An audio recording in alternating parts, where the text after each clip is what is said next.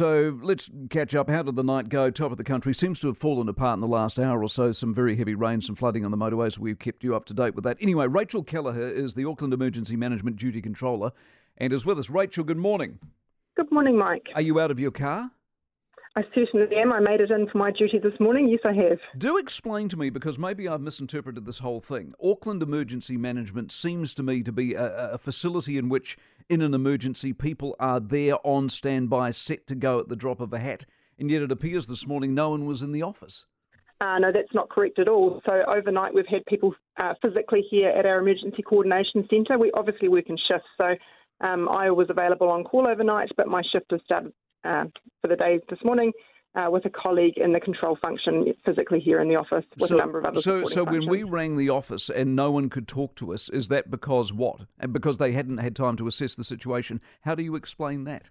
I would explain that by just saying that the controller this morning obviously is coming off a very, very busy um, last couple of hours, and I was coming onto my duty, so uh, you've got me this morning, and um, I will give you as much information so as I can. So did we fall between stools? It's just I thought I'm, I have this vision in my mind of the crack squad that's there to you know take care of Auckland or take care of anywhere when there's an emergency, as opposed to being stuck in cars and going home on some sort of rotational basis.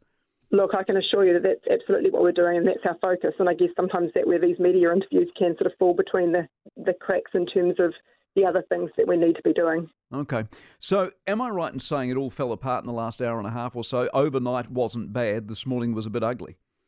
Yeah, I think by falling apart, if you mean we had more rain falling from the skies, then yes, that was certainly the case. So, um, the weather came down from the north. We had uh, sort of more bands of weather, heavy rain coming in through the northern parts of the region over the latter um, parts of the evening.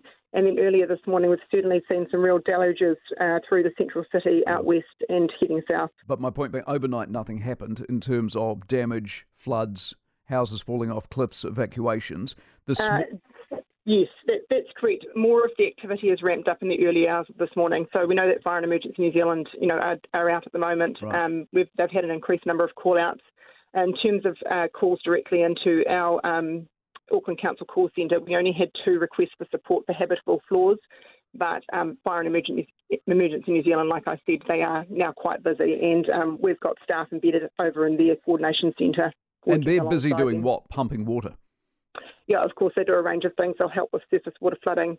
Um, they'll attend um, to, to, properties where people need evacuating if that's the case, and right. other sort of more routine things like vehicle incidents and those sorts of things. Is it settling now because it hasn't rained for a while? It appeared to pour and now it's stopped. Yes, um, and, and, and, and funnily, the accounts of people across the region is that, you know, what they did experience is very, very heavy rain, and then suddenly it did stop, yeah. um, which is a good thing. And um, we've got the warning obviously in place until the red warning north of Orewa in place until 8, so that's coming off shortly, and the rest of the region until 10. Um, and it looks like at this stage we haven't been advised by Met Services they'll be extended. So hoping so we're on that track. this is sort of the yeah, that's right. Good stuff. All right, appreciate it very much, Rachel. Rachel Kelleher, Auckland Emergency Management Duty Controller. We got there in the end.